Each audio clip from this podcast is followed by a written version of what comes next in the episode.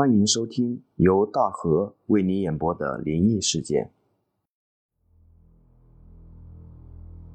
村里的大壮年轻胆子大，平时天不怕地不怕的，看到村里的猎户进山打猎，每天都有肉吃，还有皮子买，看着羡慕，于是就请人做了杆土枪，也学着猎户们那样扛着土枪上山了。头次上山打猎也没有经验，也只有在大山里瞎逛，全凭运气而已。不过这小子也有自己的心眼儿，就是一路走来都会用刀子在树上留下记号，免得自己迷路。当他走到老虎沟附近时，忽然看见一团火在眼前穿了过去，大壮一惊，慌忙举枪，可还是晚了。就见一只火狐狸已经跑出很远了。虽然是头次打猎，但从这距离上看，那只火狐狸已经跑到土枪射程之外了。大壮心里真是悔恨极了，心里埋怨自己的大意，错过了一次好机会。正当他垂头丧气的时候，却见那只火狐狸居然又回来了，走路一步三摇的。好像喝醉酒一样，这是怎么回事？不管那些了，大壮要的就是火狐狸皮卖钱。可举起枪刚要瞄准，没想到这只火狐狸嗖的一下又没影了。这个狡猾的畜生！大壮骂了一句。这时，听到附近有吱吱的叫声，这个叫声和小狗一样。大壮就四处搜寻。让他没有想到的是，那只火狐狸又跑了过来，好像受了伤一样，滋滋的在他不远处哀鸣。大壮一看，这只火狐狸还在地上打滚，就赶紧追过去。可是他刚走了十几步，把枪举起来的时候，这只狐狸一翻身，嗖的一下又窜出了十几米远。看来自己是没办法追上这只火狐狸，大壮只好摇着头，扛着枪。回去看看到底是什么东西啊发出来的声音。可刚走两步，那只火狐狸又在地上哀鸣起来。大壮回头一看，见这只火狐狸又在地上翻滚。大壮心想：听说火狐狸皮毛很值钱，而且很稀少，有经验的猎户也不知道能不能有幸遇上。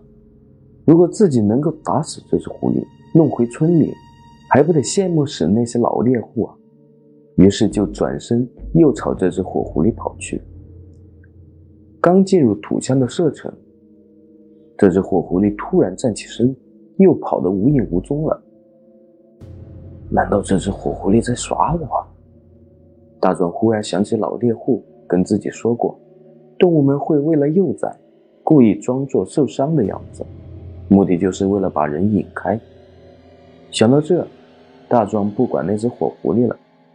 径直朝刚才有吱吱声的地方寻去，在一个大石头下，大壮发现有两只刚出生没多久的小狐狸幼崽，像是饿了，吱吱的叫唤着找奶吃。大壮明白了，这里原来就是那只火狐狸的窝。忽然，大壮的身后发出尖叫的声音，那声音非常大。大壮转身一看，原来是那只火狐狸正朝着自己大叫。不过，那只火狐狸依然在土枪的射程之外。我再也不会上你的当了。说着，就绕着大石头准备下去。这时，只见那只火狐狸全身的毛发都立了起来，像一团火在燃烧，拼命地朝着大壮吼叫。大壮一看，反倒乐了，对着火狐狸说：“你跟我耍横是吧？好，我今天就让你耍。”说着，举起手里的土枪，瞄准火狐狸。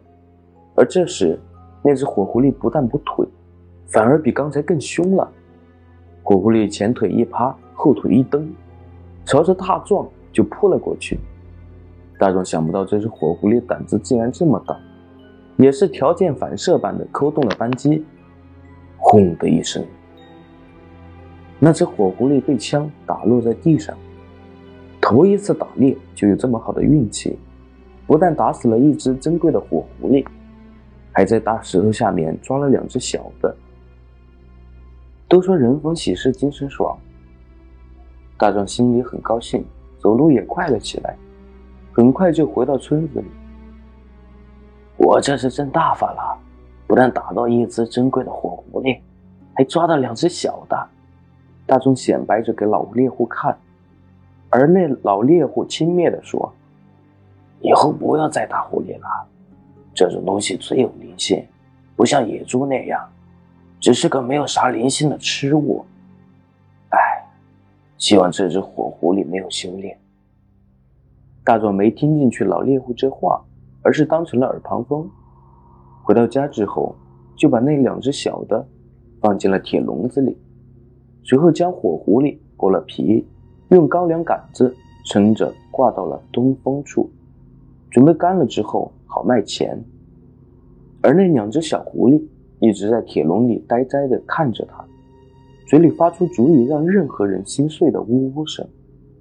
好什么好？明天就把你们这两小崽子卖了。大周挂好狐狸皮后，又去训那两只小狐狸。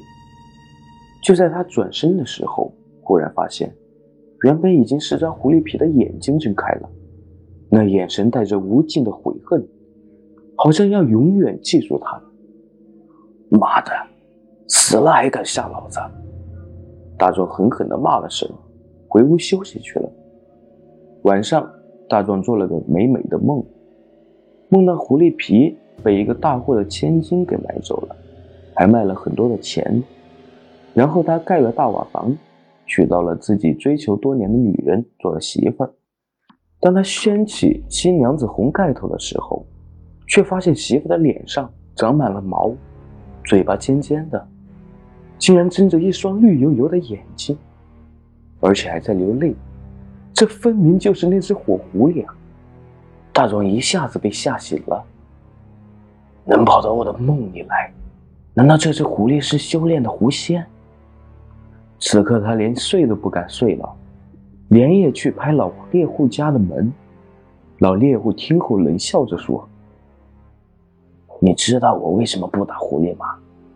因为我知道狐狸一般不会流泪的，而狐狸要是流泪，就因为他放弃了一切，他那是在祈祷，在诅咒你呀，将来会和我一样，不会有好下场的，两孩子都早早的夭折啊。”大壮一听，扑通一声跪了下来，求求求大叔教我，我现在该如何是好啊？老猎户叹了一口气说：“哎，那两只小的是不会吃你喂的食的，迟早都会被饿死。你回去把它送回山里去吧，希望他们能苟活下来。也许这样。”那只母狐狸才会减少些对你的怨恨。到了第二天，大壮收起狐狸皮，抱着小狐狸，又将他们送到了老虎沟的大石头下。最后，大壮回到了家里，用铁榔头将土墙也给砸了。